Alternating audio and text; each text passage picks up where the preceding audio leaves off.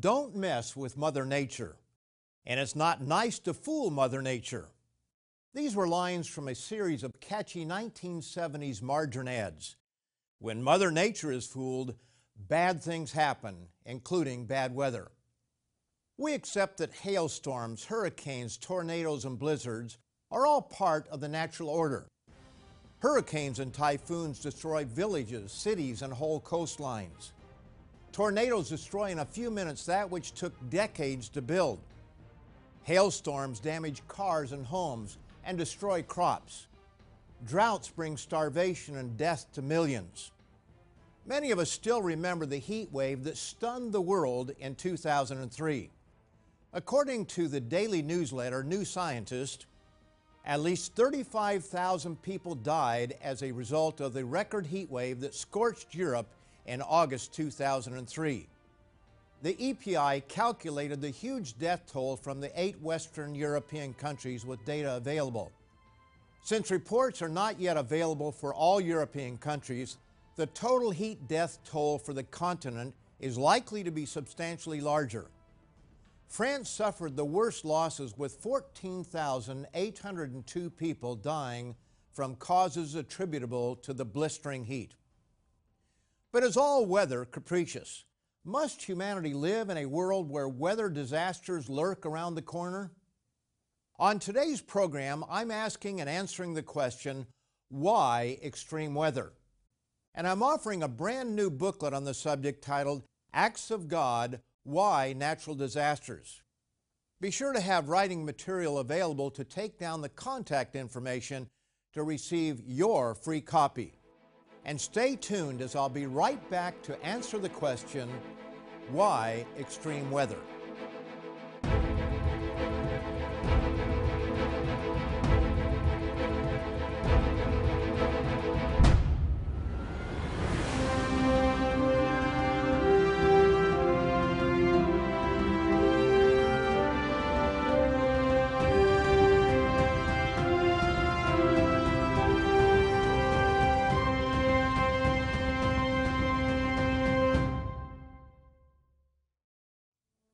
Violence in the form of thunderstorms, tornadoes, and hurricanes, also known as typhoons or cyclones, are a constant danger in some parts of our world. Hailstorms inflict damage to homes, automobiles, and crops. Droughts result in crop losses, destructive fires, starvation, and loss of life. Blizzards take lives and make life miserable for any caught out in them. Scientists can tell us where and how extreme weather occurs, but do they know why?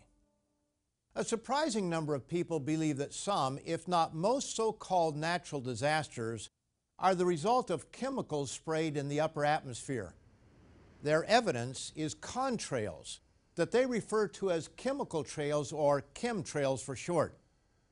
The rumor of a government conspiracy began spreading in 1996 and it continues even though it has been shown in old photographs that contrails existed decades before the so-called conspiracy began, but to no avail.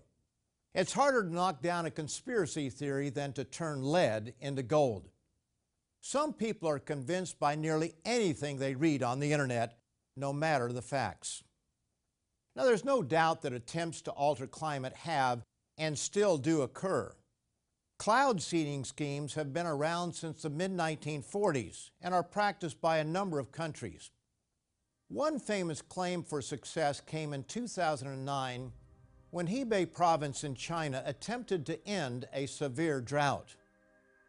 Engineers blasted more than 400 cigarette-sized sticks of silver iodide into the sky shortly before the storm. And a senior engineer told Reuters that it was a procedure that made the snow a lot heavier. The snow that followed was the first precipitation in more than three months. In a Scientific American interview with cloud seeding expert Arlen Huggins of the Desert Research Institute in Reno, Nevada, Mr. Huggins responded to a question about the Chinese experiment. Generally, you can't look at one individual storm. Would it have snowed anyway? You don't know. Attributing one storm to seeding is very difficult unless the cloud system is incredibly simple. like fog that has no chance of precipitation. By seeding cumulus clouds, the only kind where such operations have any chance of success, their hope is to increase the amount of rainfall contained in an individual cloud by 15 to 30 percent. While it's difficult to know for sure, they believe these efforts have been successful. Project Storm Fury was an American attempt to lessen the power of hurricanes. The experiment began in 1962 and while there seemed to be some early success, later analysis questioned whether this was so. And for various reasons, the project was dropped in 1983.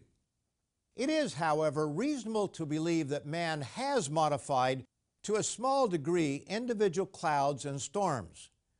But this is a far cry from boasting that man controls Earth's weather. Much time and resources are currently spent promoting the theory that man is causing our planet to warm with disastrous consequences on the horizon. Those of us who remember the 1970s heard similar cries that catastrophes awaited humanity because of global cooling. I lived in Michigan at the time, and seven of the nine years were colder than normal, so it didn't take much to convince me. However, anecdotal evidence is simplistic and far from scientific. Weather is complex and is influenced by such things as sun cycles and even volcanoes. Some scientists believe these are greater contributors to temperature variations than man's behavior. Much of the evidence for global warming relies on computer models, but computer models are simply sophisticated forms of speculation, or worse. On November 19, 2009, the ClimateGate scandal broke. A treasure trove of emails and other sensitive documents from the Climate Research Unit, the CRU, at the University of East Anglia in England leaked to the public, revealing manipulation of data regarding global warming.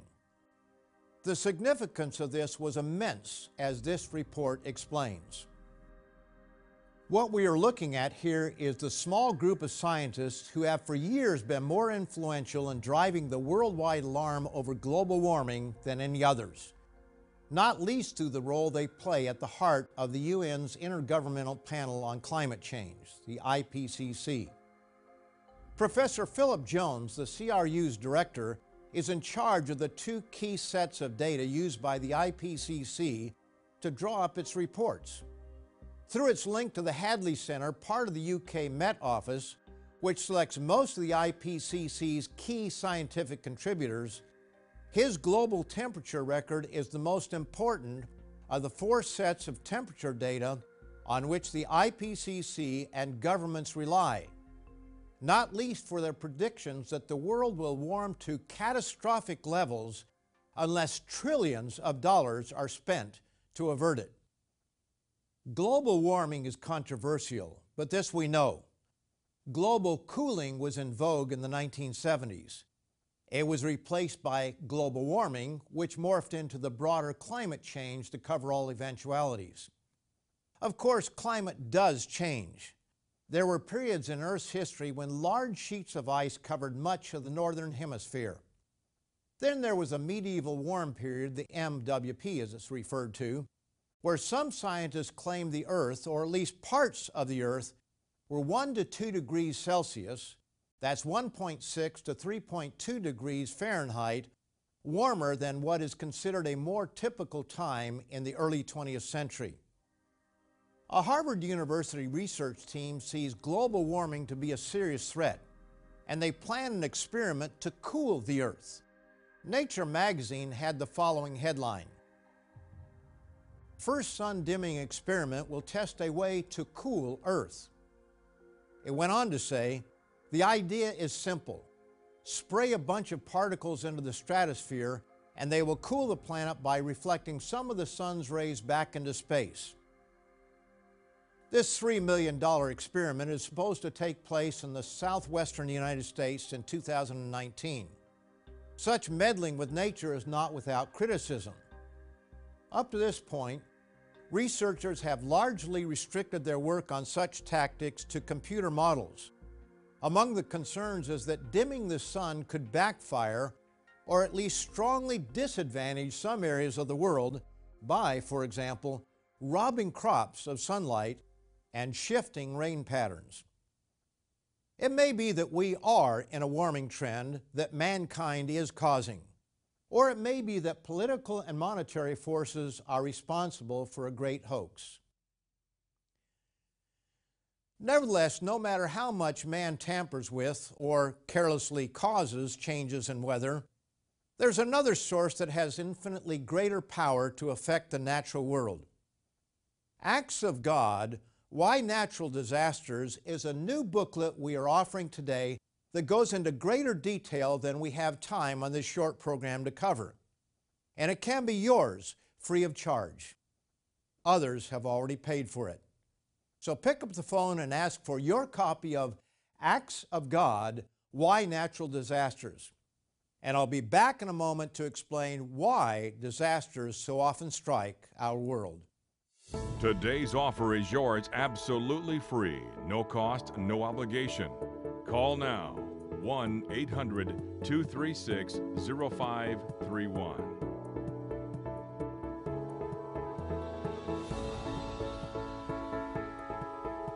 Call toll free now or write to us at the address on your screen or visit us online at tomorrowsworld.org. With this offer, you will also receive your free subscription to Tomorrow's World magazine, full of timely articles and unique insights on today's important issues. Then be sure to go to tomorrowsworld.org forward slash digital. Have a digital subscription sent right to your email inbox, faster than postal mail. Visit us online now.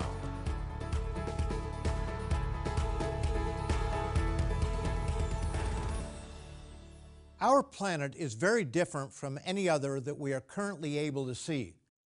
Complexity, beauty, perfection, and balance are found everywhere. Consider its remarkable diversity mountains and valleys, deserts and wetlands, frozen tundra and tropical forests, oceans and islands, rivers and lakes. Oceans warm, cool, and moderate temperatures. The Gulf Stream brings warm water up the east coast of North America and across the Atlantic to northwestern Europe. The oxygen carbon dioxide cycle dances a fine line, giving life to both plants and animals. Plants give off oxygen and animals give off carbon dioxide, each needing the other. Yes, we live on a remarkable rock, far more complex than we might first imagine. This should cause the curious mind to wonder whether all of this is a result of lucky accidents or the result of design.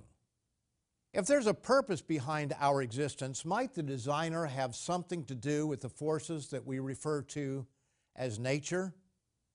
That's a simple but important question that needs asking and answering. The Bible is unique among all the holy books ever written. No other book compares to it. Some 40 different authors wrote it over a period of 1,500 years and over a geographical area stretching some 1,500 miles from modern day Iraq to Italy. It contains history, genealogy, poetry and prose, proverbs, songs, and prophetic pronouncements. The accuracy of its prophecies, which make up from one fourth to one third of its pages, has been remarkable. Some easy to understand prophecies were fulfilled millennia ago. Other prophecies are being fulfilled right now, with more to take place as we near the end of the age. The consistency of the biblical message is remarkable, and it gives warnings regarding the relationship between our behavior and the natural world. According to Leviticus 26, if you walk in my statutes and keep my commandments and perform them, then I will give you rain in its season. The land shall yield its produce, and the trees of the field shall yield their fruit. Your threshing shall last till the time of vintage, and the vintage shall last till the time of sowing. You shall eat your bread to the full, and dwell in your land safely. But disobedience to our Creator results in weather imbalances that bring about agricultural disasters, drought, and pestilences. Note again Leviticus 26. But if you do not obey me and do not observe all these commandments, I will break the pride of your power. I will make your heavens like iron and your earth like bronze, and your strength shall be spent in vain, for your land shall not yield its produce, nor shall the trees of the land yield their fruit. You may be thinking, oh, but that doesn't apply to us today. And that would be a mistake. As we're told in Hebrews 13, verse 8, Jesus Christ is the same yesterday, today, and forever. Even most professing Christians are profoundly ignorant of the Bible and its message. They assume these warnings were only for the Jews and only for that time. And nothing can be further from the truth. The Bible often records prophecies that have both a former and a latter fulfillment. One example of this is found in the prophetic book of Amos. His prophecies were clearly for his people of that day, but also for those living during a time called the Day of the Lord, a time at the end of the age. According to Amos, weather and agricultural disasters are in our future because of our sins. Also, I gave you cleanness of teeth in all your cities, and lack of bread in all your places. Yet you have not returned to me, says the Lord.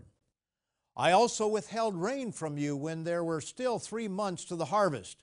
I made it rain on one city. I withheld rain from another city. One part was rained upon, and where it did not rain, the part withered. So two or three cities wandered to another city to drink water, but they were not satisfied. Yet you have not returned to me, says the Lord. I blasted you with blight and mildew. When your gardens increased, your vineyards, your fig trees, your olive trees, the locust devoured them. Yet you have not returned to me, says the Lord.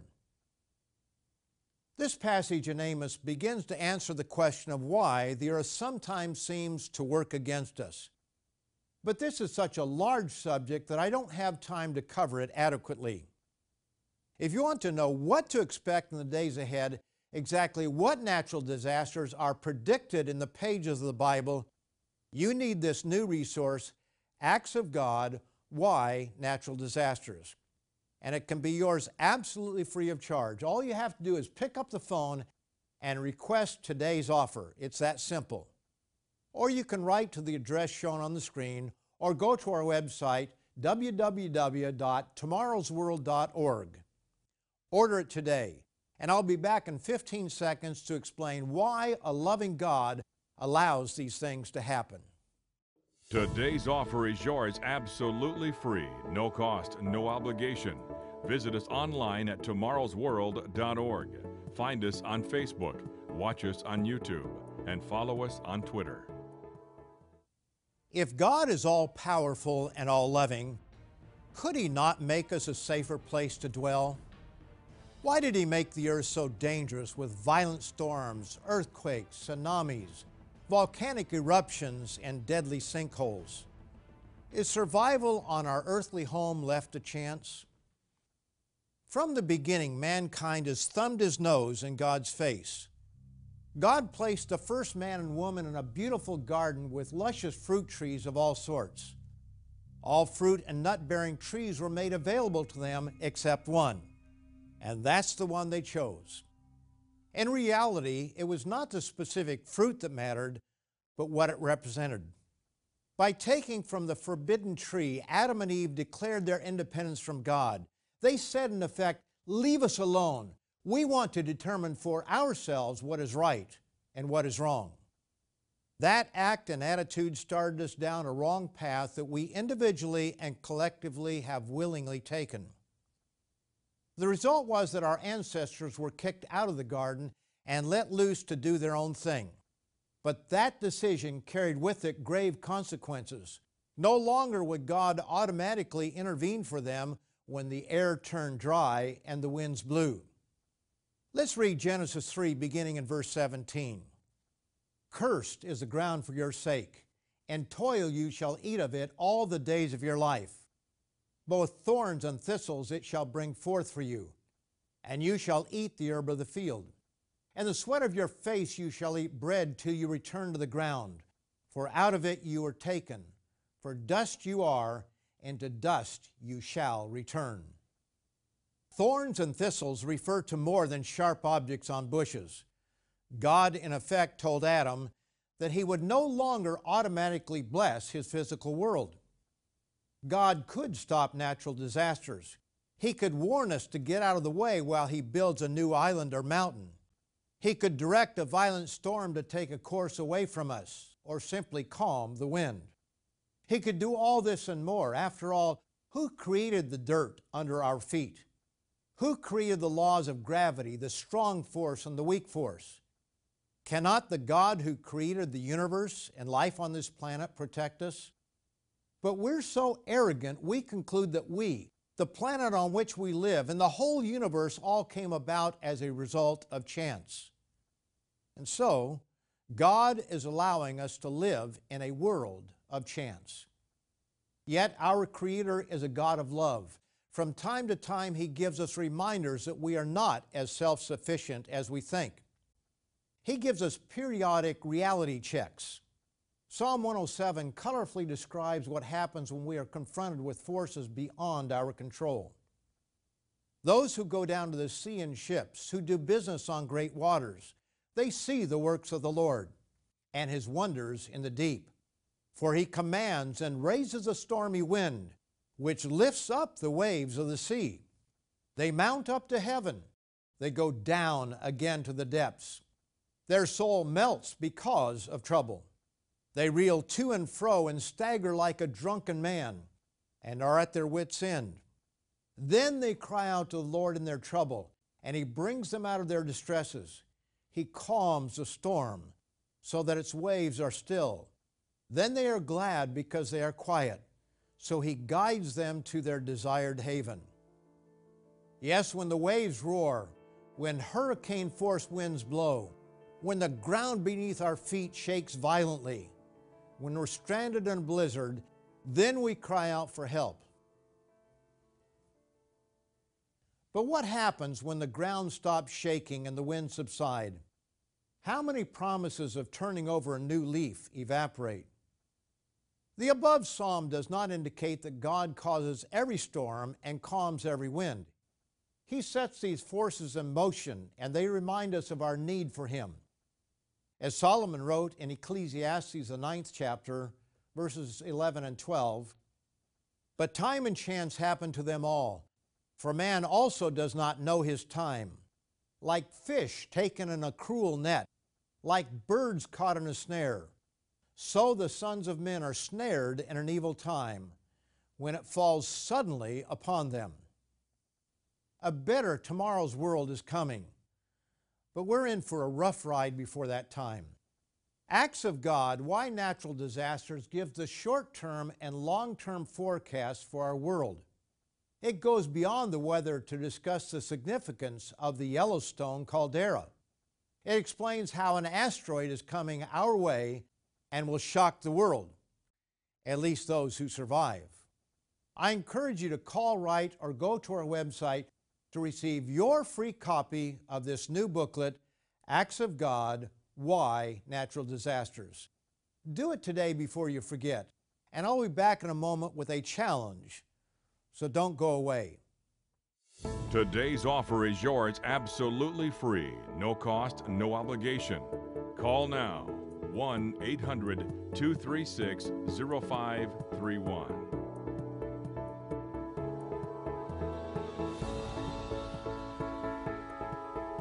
Call toll free now or write to us at the address on your screen or visit us online at tomorrowsworld.org.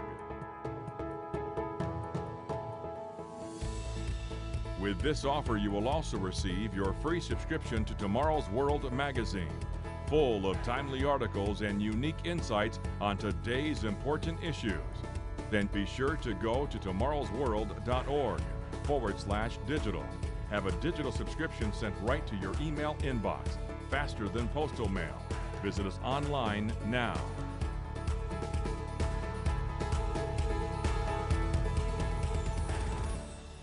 The Bible is an amazing book containing many specific prophecies. Those unfamiliar with it may be surprised to learn that weather and other seemingly natural catastrophes are discussed in its pages. When the Bible warns of natural disasters, and it does, we ought to take notice. Catastrophes of immense magnitude, far greater than anything mankind has seen, are in our near future. God created us, gave us life, and placed us on this beautiful and dynamic planet. He gave us wise instructions on how to live abundant and successful lives, and He's more than capable of steering us clear of danger if we would only listen. Deuteronomy 30, verse 19, explains in simple terms the decision humanity must make. I call heaven and earth as witnesses today against you, that I have set before you life and death, blessing and cursing. Therefore, choose life, that both you and your descendants may live. Time and chance, natural disasters, bumps and bruises, these are the result of choosing the forbidden fruit.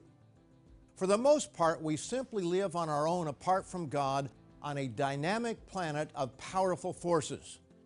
But whenever a society or mankind as a whole become completely corrupt, God brings upon us catastrophic disasters to remind us we are not the ones who are in control. Sometimes it's merely a painful loss of property, but other times it's a loss of life to teach others the consequences of a world without God. So now we come to the crux of the matter. What are you going to do about it? Will you wait until the next storm to cry out to Him? Have you sought Him when past disasters swirled around you? And did you follow through on your promises to Him, or did you quickly forget? You have a choice, and remember, no decision is a decision. So, what will you do? If you don't know what to do, give us a call. We can help. Be sure to order your copy of Acts of God Why Natural Disasters. It's absolutely free of charge and will be sent to you upon your request. And be sure to come back again next week at the same time and station when Richard Ames, Wallace Smith, guest presenter Rod McNair, and I will bring you more news of tomorrow's world. Until then, may the peace and truth of Almighty God and Jesus Christ be with you. To take advantage of today's free offer or view today's program now or anytime, go to tomorrowsworld.org. Find us on Facebook, watch us on YouTube, and follow us on Twitter.